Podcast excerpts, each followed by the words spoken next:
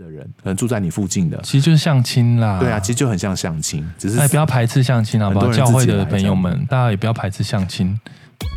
哎呦，这不好说啦！我警告你哦，在教会外面不要乱说话。天哪，我想想啦！教会小本本。Hello， 欢迎收听教会小本本，我是胡迪，我是口水鸡。哇，今天呢，其实我们在上一集谈到感情，比如说教会里面谈到论到婚前性行为啊、婚姻这个议题的时候，好多人有回应。我真的觉得我心里其实蛮愧疚的，就觉得教会的荼毒也太深了，怎么这么多人在感情这个议题，教会里面造成这么蛮多人的挫折跟不开心的事情的，真的有点惨欸。所以今天我们就有点想要给大家一些新的方向，我们要继续聊感情这个议题，只是我们今天要聊的是更敏感的一个话题，就是感情第二弹叫性与不性到底可不可以同父一恶之我可不可以在网络上交朋友呢？哦，哇！一下把两个主题都带出来了。天哪，是一种。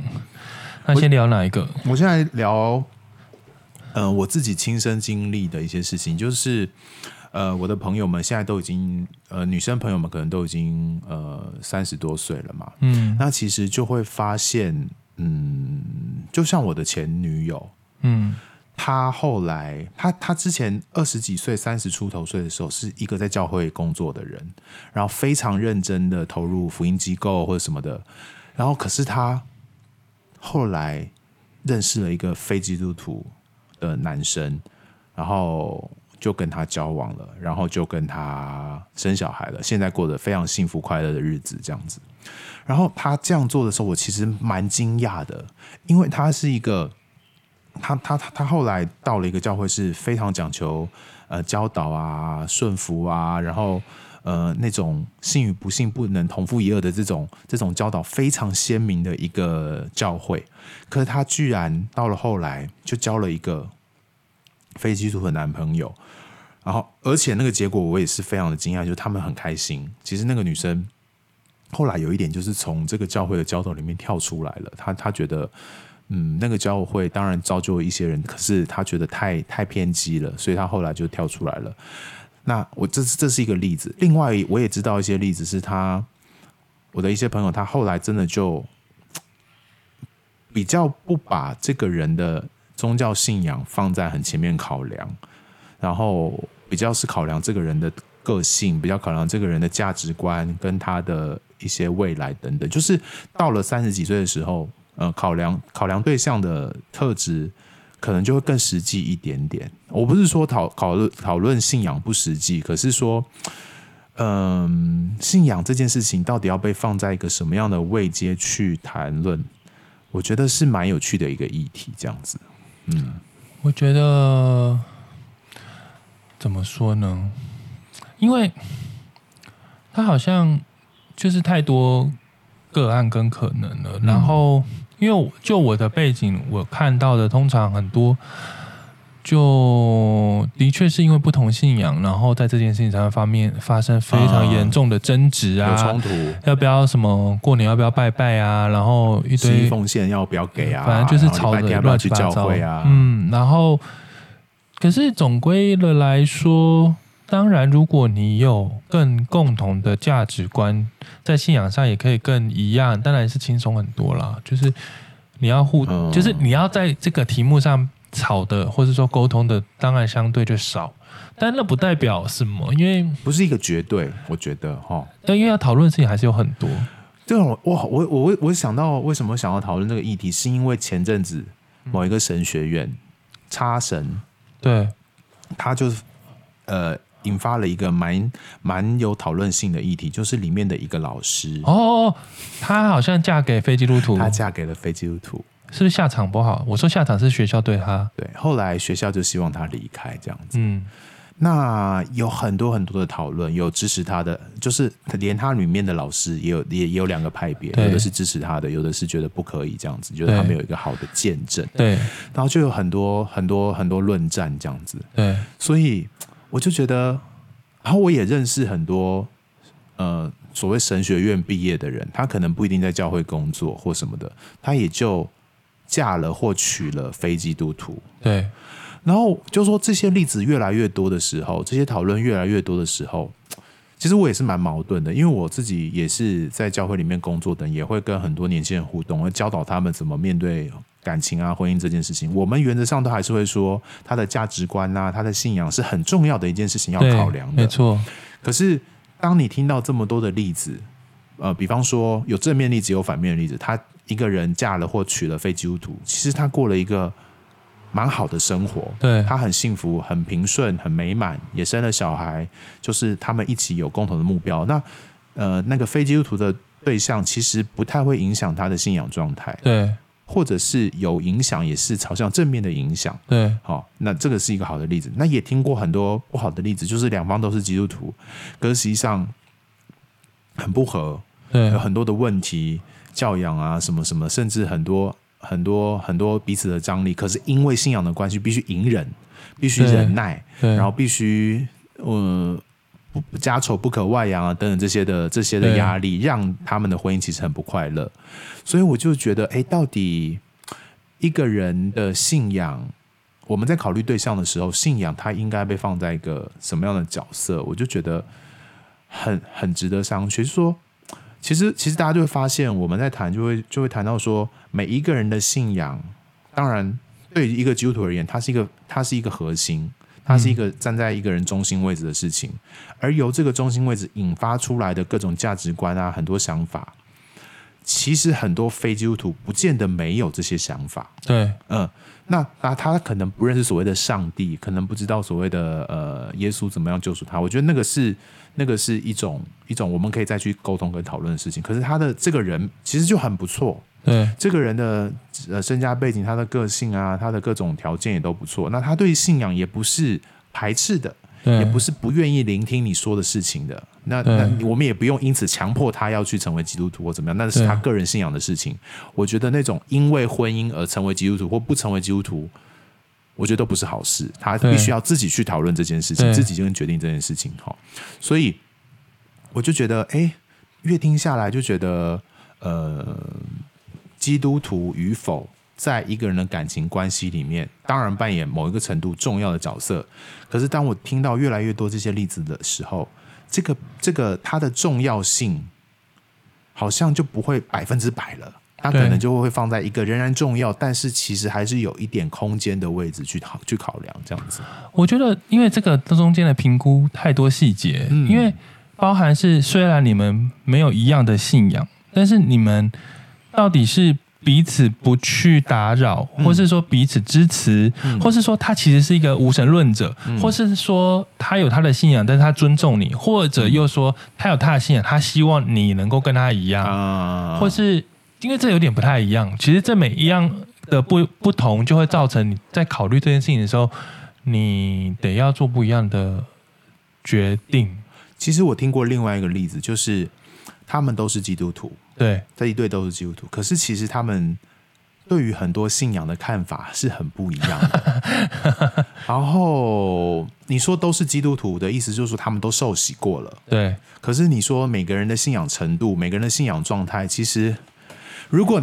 这就会呈现一个矛盾点，就是你说我要我的对象是一个基督徒的时候，其实你只是要他的受洗证书而已，你其实没有好好评估他到底他信的是什么，他的信仰背景是什么，他受洗多久，什么什么的。其实如果只是把他当做一个标签，你要希望你的对象有这个标签，那我觉得其实没有什么意义啊。对啊，就像很简单，我们的灵恩派跟某种长老教会好了，光这两个可以结婚吗？如果两个一个说国语一个说台语，可以结婚吗？一个接受有圣灵充满，一个不接受，一个台独，一个统一，这样可以吗？韩粉，对啊，我一说太多价值观，你都要评估吧？对啊，根本这不是那么单一的事情。那同样，一个人不信基督教这件事情里面，其实还有太多种类。那真的，对，有那种如果是你，好，我不说实话，如果是那种他对方家人就是。如果你不跟着他们全家一起信，他可能会逼迫你，或是就让你在那个家庭生活不容易，而且你不能跟你老公自己住，你还要搬过去跟他住，或是还有反正太多可能。那你可能也要把它当成一个很重要的参考值。对啊，对啊，对，那绝对不是那么单一说信。我们让听众选择好了。对，有一个你的对象是一个基督徒，对，好，你是女生，然后你喜欢一个基督徒男生，可是这个基督徒男生呢，要求你必须在婚后搬到跟他家人一起住，照顾他的母亲跟他的阿嬷，对，然后要四代同堂这样子，住在一个空间小小的，这是规定，然后跟他们去同一个教会，对，跟。你认识了一个非基督徒男生，可是他可能有自己的房子，工作也很稳定，然后你们就是结了婚之后可以搬到附近，搬到自己住的房子，然后他还是让你每个礼拜都可以去教会，甚至也觉得你把孩子带到教会去接受信仰的教育，他是可以接受，而且也觉得很好的。你觉得这两种？好啦，大家自己选择啦。但是人生也不是只有这两种，你也知道，就太多，就是有各种。我们的意思是说，其实有很多你必须考量的事情，所以请不要这么单一的被说，好像用一个东西去当绝对。所以信与不信，其实这句经文，它其实一开始不是在讲婚姻，它其实核心是要讲信主跟非信主的一些差异，对，工作上的差异，其实婚姻是后来前后文的一些连结，才把它在婚礼里面常被引用，就习以为常，变这样子。没错。那所以大家可不可以把东西更细节的去考虑？就是其实你要不要跟他结婚，到底你要不要娶他，这都只是其中一个评估的东西。如果你真的觉得跟你不同信仰，在你的评估里面真的你觉得有问题，那你就不要跟他结啊。对啊，如果你真的觉得没问题，你就结啊。但我觉得你不要被这件事情，就是你这样的想法的来源是什么？只是一种因为我的牧师这样教我，需要有这个标签，所以我必须把这件事情考量。还是你真心觉得相同信仰是一件非常重要的事情，你自己也觉得你几经评估之后觉得它是不可或缺的一个条件的话，好，那你再做好的决定。我觉得对，就不要把它变成那个标准太不一样。甚至你说就算两个都是支持你可以去教会的，那一个是非基督徒，然后他觉得你每天去，你一天到晚去教会，然后还服侍啊，还参与敬拜，然后参与主日学，他觉得很棒。然后另外一个就是他跟你一样都是基督徒，可他不希望你花那么多时间在教会。其实很常，对啊，那请问你这种事情，请问你怎么办？你基督徒老公，如果你选他，他不希望你在教会太多服侍。然后非基督徒老公的话，他觉得其实你想干嘛就干嘛，就比较尊重你。那请问你要怎么办？我说这实在是太多，你知道这问题根本就不在于信不信嘛，就是在于你们两个互动模式里面，到底哪一件事情是比较你可以接受的？没错，所以其实大家就不要被这件事情的标签给限制住，大家其实要更负责任的去想各种可能性，跟你跟对方的你们两个个体的差异，更好去评估这件事情，这样子。因为我觉得教会，特别是在谈感情这件事情，常常有很多规则，就是很多简单的信条在那里，信与不信不能同负一軛啊，或者是 whatever， 很多这些东西，就常常会在人的脑袋里面根深蒂固。好，比方说，我不知道你有没有看过一些基督徒朋友，其实也是我最近经历，我认识一些朋友的事情，就是很多基督徒，他居然在网络上面交朋友。哦，对。然后，其实我一开始知道的时候也觉得，哇哦，有一点点难以想象，因为我们一般就觉得教会就是一个认识异性，或者说认识你的伴侣，一个很好的一个环境嘛，然后你就好好的认识，然后也感觉彼此的条件都不错啊，我的朋友条件也都不错啊，为什么要需要通过网络交朋友这件事情来面对？加上我们对网络交友都会有一些刻板印象，比方说在上面约炮啊，在上面只是寻找一个玩伴而已啊，或可能有不同的刻板印象在上面，以至于对于一开始我听到原来我的某某朋友也是在网络上交朋友。我就觉得一开始有点难以接受，可是后来我想想就觉得其实也没什么大不了啊，它就是一个现代社会的一个认识人的媒介而已。我理解了网络交友其实在早期的时候可能是人们在网络上玩游戏，或是说网络聊天室，他们就是会有一个社群，或是习惯在网络上互动，那他就长时间的他们就是可能都没有见面，类似笔友，或是网友笔友的概念，他就是所以他可能已经所谓的网络交友一段时间才见面，然后才真实的看到对方，或是真实的有互动。嗯，那我记得早期是比较这样，不是那种类似什么听的配对型的，现在直接就看到照片，他可能你看到照片，而且就可能下一次就是直接见面去喝咖啡了。啊，其实我对我来讲，我觉得这还是不太一样。我觉得喝个咖啡开始也是可以，但是对我来讲，我会觉得真实的接触其实比较重要。所以当然如果可以啦，当然最理想就是你在你的生活圈里面可以认识朋友，当然很好。可能比较全面对这个人， 对不对？但是问题是人，现在的人其实蛮难的，就大家生活很忙碌啊，生活圈超小的啊，而且你要找最恐怖的是你又坚持要只能基督徒的话，就只有那些人，这个教会，然后就是尤其姐妹最爱抱怨说，教会里面根本就没有值得嫁的，量少只有差，对，值得交往的男生，因为教会人里面就那么少，你怎么挑？就是其实你的那个选择性真的很少啦。那对啊。当然很理想，就是你身边就是有真的有很值得认识的人，但是因为在这很少的状况下，我觉得网络交友只是一个打开这个选择里更多选择的机会，然后对，但是我自己是鼓励说，不要停留在网络的世界，不要停留跟他一直赖聊天，真实的面对，千万不要停在你在跟他用赖聊天建立感情，我觉得你需要面对面，你需要跟他真实的说话。我觉得在我们这个年纪。比较可以理解这件事情，可是在我们越来越比我们再小的年纪，他们使用网络这件事情就更频繁了，他们几乎这就是他们社交生活很重要的一部分。我觉得哇，有一点点，我觉得对于更年轻的人来说，这件事情就变得更超乎我们想象的，他们会使用更频繁的这种状态，这样子。但我觉得那个对我来讲，那样子感情的互动会有一点不够深刻，是我觉得需要一起去做些什么。没错，因为到时候还是你最终还是一个真实的互动，除非你跟他结婚，到结婚你们两个都是用网络互动，那我就无话可说。结婚后也是网络互动，对，但这样我可以啦，这样我就觉得好，那你就这样吧。但是如果你们需要住在同一个屋檐下，我跟你讲，真的，请你提早一点去跟别人互动，不然这样太可怕。就是因为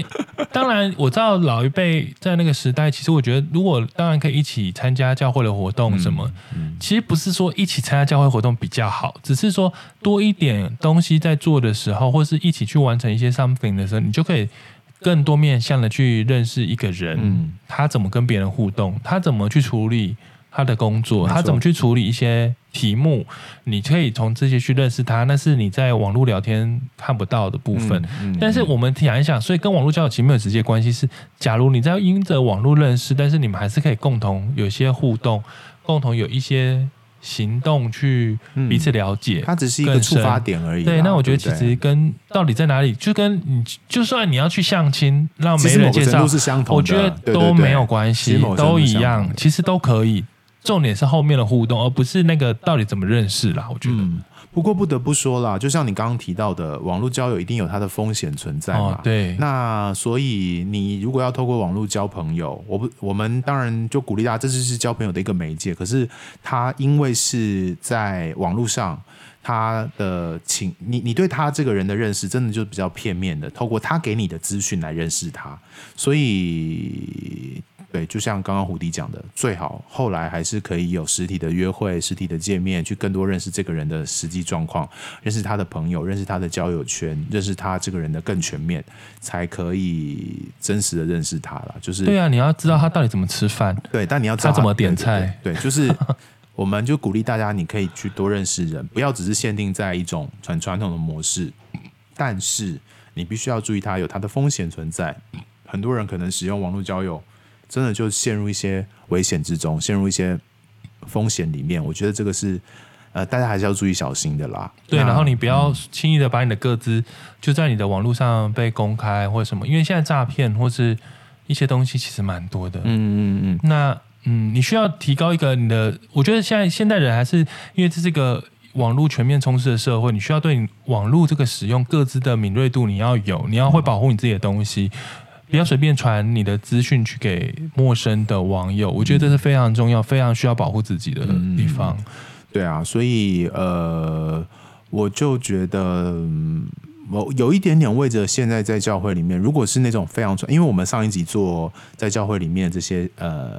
那个谈到性啊，谈到婚姻这些，我们就发现教会其实对于这个议题在教会里面谈的时候还是非常保守的，甚至有一些你不可以怎么样啊，很多教条，就很多网友的回应是这样嘛，就说我在教会里面就因为被一些教条绑死啊，或者是传道人怎么说，所以我就顺服了，可是造成一些什么样不好的结果这样子。所以我觉得到了这个时代，其实蛮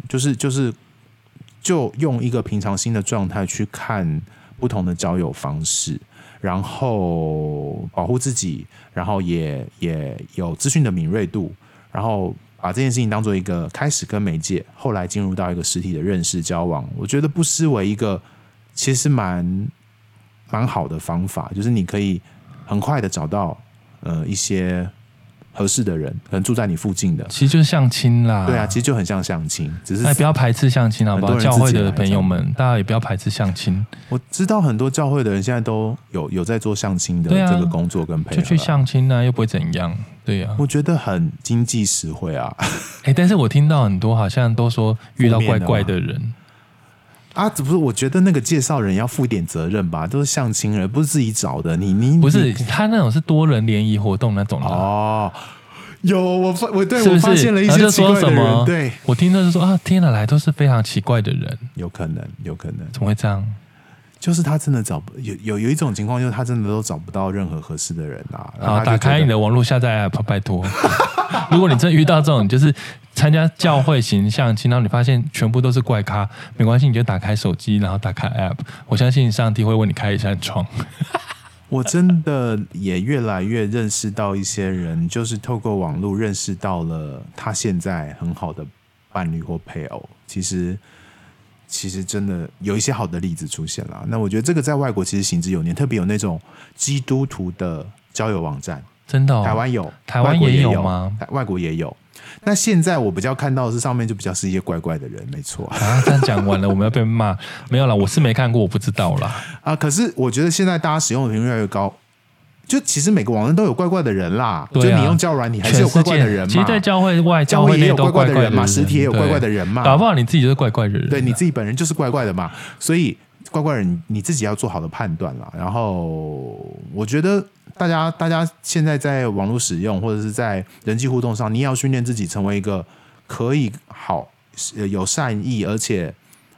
可以跟别人有良好互动的一个人嘛，然后你就去认识对方，敞开自己，也不要觉得哪一种方式是好的或不好的，不要限制这些东西，它其实就是一个媒介，重点还是你这个人合不合适对方合不合适你嘛，你自己是预备好的一个人去面对感情生活嘛，其实也是回到我们之前讲的那一集上面去嘛，所以就是其实各种方法，大家也不要去觉得一定是哪一种方法才好，哪一种方法才不好这样子。好啊，然后信仰其实也可以，它是很重要的。我们刚才讲信与不信这件事情，它是重要的，可是怎么把它放在一个好的、合理的评估的比重去做讨论，大家要有智慧，这样子。没错，大家都头脑清楚一点，真的不要以为贴了某个标签就是好的，贴一个没有标签就怎么样。我想很多事情都没有那么简单，你都要得费心思，你都得要花一点力气去分析、去思考啦。这样让我想到，教会常常会说，我们要好好的为自己的配偶或伴侣祷告。对，那你觉得祷告的内容或是方向会是什么？要怎么祷告呢？我们那种通常都会，就前阵子。连我们同事都跑来说要帮我祷告，然后就叫我写 list。我猜是他们教会，你同事要帮你祷告，对，他就说他们教会有教一个 list，就是要写到 detail。哦，然后就反正就会出现那个 detail 之类的。那你有呼应我们上一集讲到感情的最后一点，就是我自己有没有做到这件事情？对，第一是你到底凭什么啊？你到底是不是值得？第二件事情是，我觉得在我面对感情这件事情，我发现了，这是我个人。好，记得以下是胡迪个人的经历，请不要把我的经历抄袭成你人生以后做决定的版本。我发现啊，我遇到的人啊，跟我原本有写好的 checklist 啊，没有一条合的。好像很多人都这样哎。没有一条河的。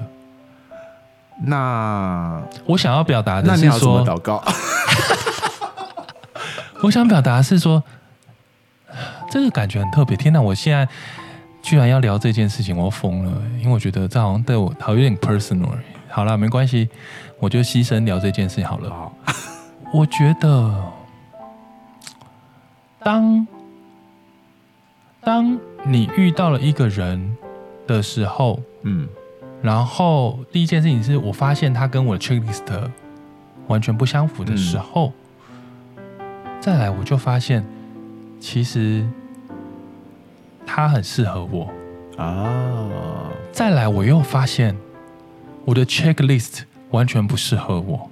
哦。我发现我想要跟我需要的事情有点落差。我发现主很爱我，因为他阻止了我得到不适合你的东西。对，因为我发现我很不知道我真的需要什么，然后主比我知道，所以当我去遇到真的适合我的那一刻起，我就会懂说，哦，原来、你懂吗？我一直以为我要红色的，然后要长什么形状，然后要最好有发光的功能，然后最好会飞。可是当我开始使用的时候，我才发现原来我是一个要在水里生活的人，你懂我意思吗？然后我那时候一直许愿我要会飞是什么，我也不知道我都在干嘛。然后我发现上帝一直都不让我遇到会飞，没错，因为我适合在水里，但是我从来没有想过原来我在水里是那么的适合。了解。直到我遇到一个在水里的人的时候，我忽然发现，哦，原来我适合，我应该在水里。对，那一刻起，其实我心里很感谢上帝，然后很呼应刚刚前几集讲的，上帝帮你关上一扇门，不会开窗，是因为你从来都不一定适合那件事，其实不需要那一扇窗。对，因为当你进入到水里那一刻，你才知道，哦，原来我这么适合，而且我从来没有想过。然后我就发现，原来我那个 checklist 真是个笑话。而且我很庆幸我没有得到 checklist 的。甚至讲可怕一点，其实我有遇过在我 checklist 上面的人，我有遇过那种人哦。然后我还那时候很恨上帝，说为什么没有把他给我？因为他还拒绝我 checklist 的人还拒绝过我。哦，真的耶！他就说我非常的喜欢跟你在一起，想跟你当好朋友，但我觉得我对你没有这方面的感觉。然后那时候我就很恨上帝，说天哪，我的checklist全勾，然后没有，而且你一定很伤心。对，因为我就觉得，这不是惹万吗？这不是上帝给我惹万，就全部checklist吗？我都这样祷告了。我问你们如果写一个1到10，然后全部实现的人，然后他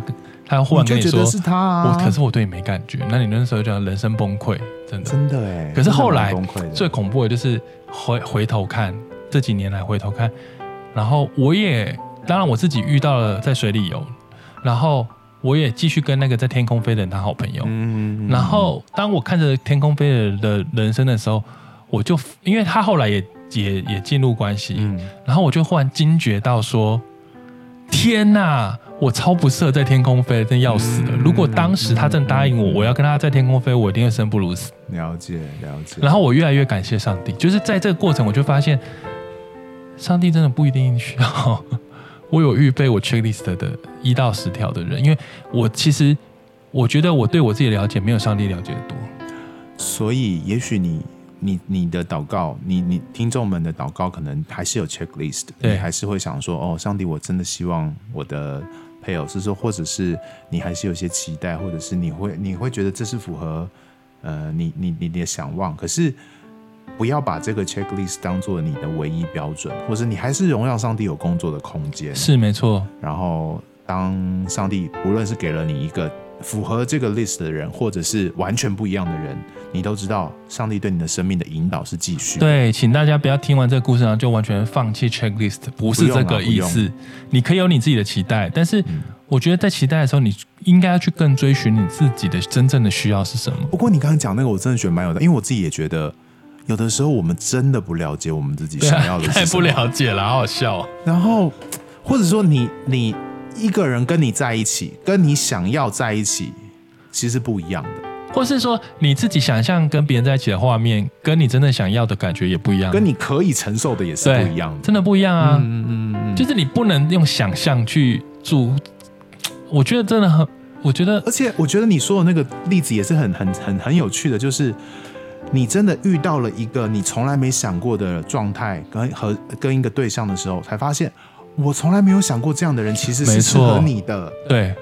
我觉得这个蛮妙的。嗯，这个经历，而且我在那刻我才发现我在重新认识我自己。对啊对啊，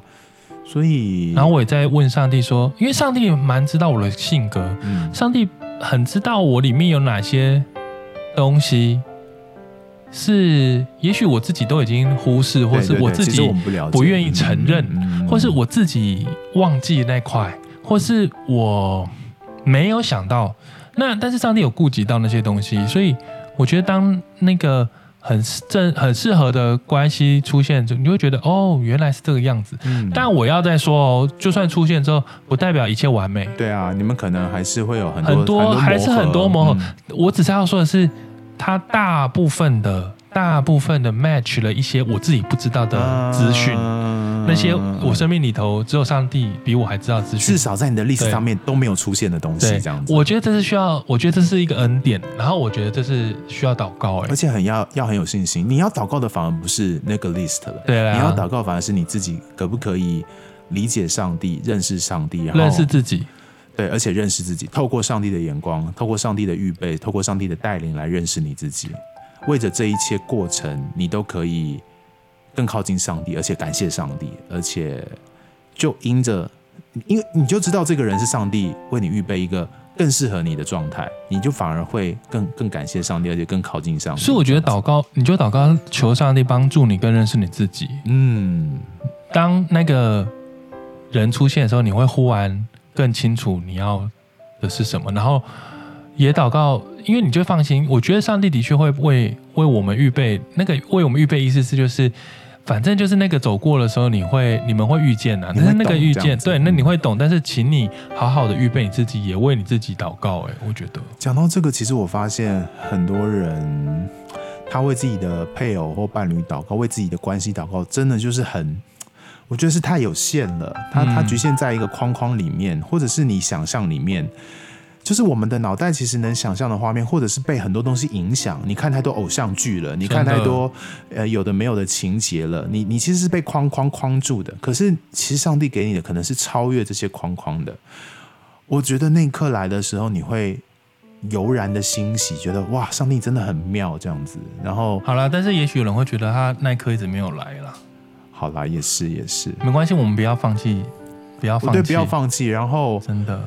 但是我觉得有时候你必须反省一下自己，就说，我现在的状态怎么样？常常调整自己的状态，你不是一个停滞不前的。其实我们前面有讲到嘛，你不是一个在信仰里面然后一直没有动作的人，或者停住的人这样子。天啊，我们这一题怎么忽然变这么有深度了？反正我想要说的是，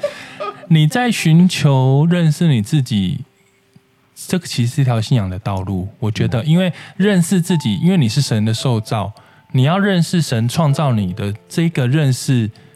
是一条蛮漫长，甚至也许到你死都还要再努力的，不断进行的。对，但是我只是鼓励大家是在这条道路，你不断跟上帝祷告，认识你自己的过程当中，你需要学习喜爱神所创造的你。嗯，这很重要，很重要。如果你想进入一段关系，你需要喜爱被造的你自己，我觉得这是一个非常非常重要的部分。也许这件事情会改变很多你的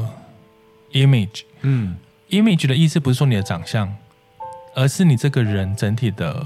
状态，你所散发的气息，你看事情的眼光，你的气质，你的谈吐，一切都会改变。我相信，当你变成越来越喜爱越靠近神创造你的样子，对，那是一个非常吸引人的状态。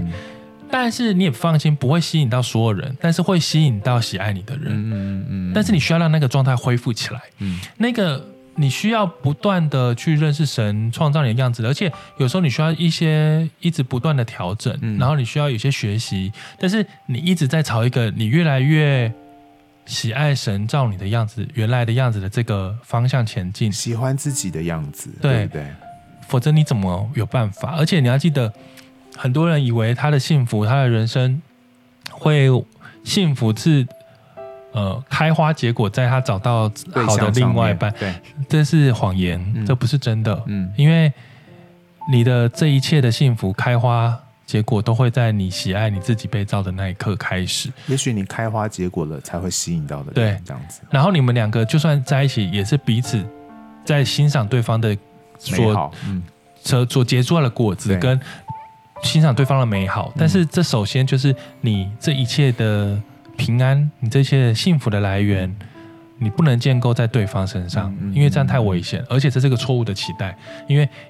因为你这就很像你把你人生生命的答案放在对方身上一样，我觉得不是这样。你要自己很勇敢，也很诚实的去面对上帝。那这就是一个我们信仰道路自我追寻的过程。那我相信，如果这样在这样的状态，无论你是单身，无论你有没有进入关系，我觉得那都没有妨碍，因为这都是必须的。那只是说，当你进入关系之后，你们可以彼此的照料，彼此的欣赏，彼此的扶持。我认识很多人，其实他的生命就一直在一个慢慢成熟，然后慢慢越来越欣赏自己的一个过程。对，当他到了这个阶段，到了一定的程度之后，每个人也都不一样，他继续去认识自己，继续成长。其实他这种状态有没有遇到对象，其实对他而言影响也都不大了。没错，当有一个合适的人看到了他的美，理解了他的美，因此进入到他的生命当中，他们可以过得非常快乐。可是即或不然，他没有遇到他状态很好，可他没有遇到一个人的时候，他也依然可以非常欣赏自己现在的状态，没错，过一个非常舒服自己的人生。我觉得这个就不会被那种我有没有一个喜欢我的对象给困住这样子。对，所以我觉得还是你自己个人的状态，你自己是不是在一个朝向一个成长，然后认识自我的一个往这个方向前进，这才是最重要的。所以好好拥抱你自己的样子，然后那个拥抱自己的样子，请好啦，胡迪最喜欢这时候又要拉刹车了，就是我没有要叫你变成一个那叫什么自恋的人，不是，你不是水仙花，你不是好像一切觉得自己都是对的，都是美好的。我不是说这个意思，因为你现在也许你并没有完全活出神照你的样子来，你可能 mix 掉，你可能歪掉了，你需要一直在成长的过程。我觉得那种状态是你更认识自己，你更懂自己的限制在哪里，你更懂自己，哦，原来我真的不是这么完美。你越懂说，这个真的是我的弱项。就是上帝创造我这个人有一些突出的特点，也有一些真的就是跟别人相比就是比较弱的一些点。你认识自己的这个全貌，你不会去强求自己一定要变成一个什么样子，但是你就会活出一个上帝本来希望你，比较靠近上帝本来希望你活出的那个样貌。就如同说在十几年前的时候，我们就被我被挑战一个功课，是我每天要学会照镜子看自己，有一直到1分钟以上，欣赏自己。因为他说其实我们很不容易欣赏自己。那大概10几年来了，我现在真的是非常的喜爱看自己镜子中的样子。但你会说，那胡迪你是自恋吗？或者你觉得你现在自己外表很棒到你自己都觉得没有问题？没有，我无时无刻都还在看我脸怎么这边肿起来，这边怎么那么胖。我们还是会判断说什么是好看，什么是不好看。我知道，我当然知道我有什么样方向要去，当我当然清楚。但是这完全跟我越来越喜爱我自己的样貌没有关系。对，因为那是你在所谓的不是只有身体，而是你的灵魂、你的一切关自我的价值的肯定的那个东西的成长。那是从你在看镜子的时候，你看见你自己，你看到了灵魂。我说的是，你看到你自己生命里面很多的东西，是你越来越喜爱自己，而且你可以盯着你自己看，因为你不带觉得羞愧或觉得没有自信。那你还是可以随时修正你越来，就像我还是想要把我脸变瘦啊，就是我还是要运动啊，我没有停滞在那里。对啊，我觉得这个功课大家可以练习看看，就是越来越欣赏。那这个东西我相信会有人看见，那你的确会遇到喜爱你的人。接纳自己吧，对啊，把自己接住自己的样貌，接住内在跟外在，无论好的或坏的，优点或缺点，然后放到自己的里面，让它把每一些这些特点安置在好的位置，然后懂得什么时候拿出来用，什么时候要请别人帮助。让你自己是更认识自己的，然后把自己安放在一个好的位置，我觉得你自己欣赏了自己，你自己安顿好了自己，真的就可以，你用使用交友软体你要去相亲， 你要实体跟别人见面的时候，别人都可以，你虽然还是长得一样，可是别人都可以从你的言谈表达里面去知道说这个人其实很不一样，这样子。没错，那换一句老套的说法，就是我觉得也许活出耶稣的馨香，或是说活出一个见证，我觉得在这件事情上面你可以开始去实践看看，就是不是说要你变成一个奇怪的宗教魔人，或是说你知道就是一个教条的法利赛人，完全都不是，你就是让主，因为我觉得耶稣最大的就是让我们可以从这一切的捆绑中得到自由。那耶稣的保险既然让我们得到自由了，那你就不要再被那些东西给限制住，你勇敢的，而且如果你真的觉得很难，你觉得刚刚胡迪建议的方式都好像是怎么可能，我做不到，我就是不喜欢，那我们就一起来邀请你为你自己这么祷告，因为主的在十字架上所受的那一些，它其实它就是让你得到自由，它释放你从那些东西捆绑中出来。其实这些东西，那求主来帮助你，让你可以放掉、砍断这些有的没的了。我觉得，对啊，开心一点吧。耶稣说他就是道路、真理、生命嘛，而且主的灵在哪里，哪里就有自由。对，我觉得这些信仰的金句其实是很能去透过每一天对自己的观察，然后在信仰里面的实践去活出来的，这样子。我觉得我相信大家都可以，如果你真的认识自己，然后在信仰里面前进，慢慢的跟着你的伙伴，跟着你的信仰群体，好，一起鼓励，一起彼此勉励。我觉得我相信不论走到哪里，不论你有没有遇到合适的对象，不论透过什么样的方式认识别人，我都觉得会是很开心的事情。没错，谢谢大家的收听。那如果您有什么 feedback 或是感受，欢迎都可以到我们的 IGFB 留言，我在这集应该也有很多人要跟我们说他的心情了。好啦，如果你真的找对象有什么困难，我们也可以来聊天，真的胡迪很会聊这种。没有啦，好啦，不要太多，我也是很忙。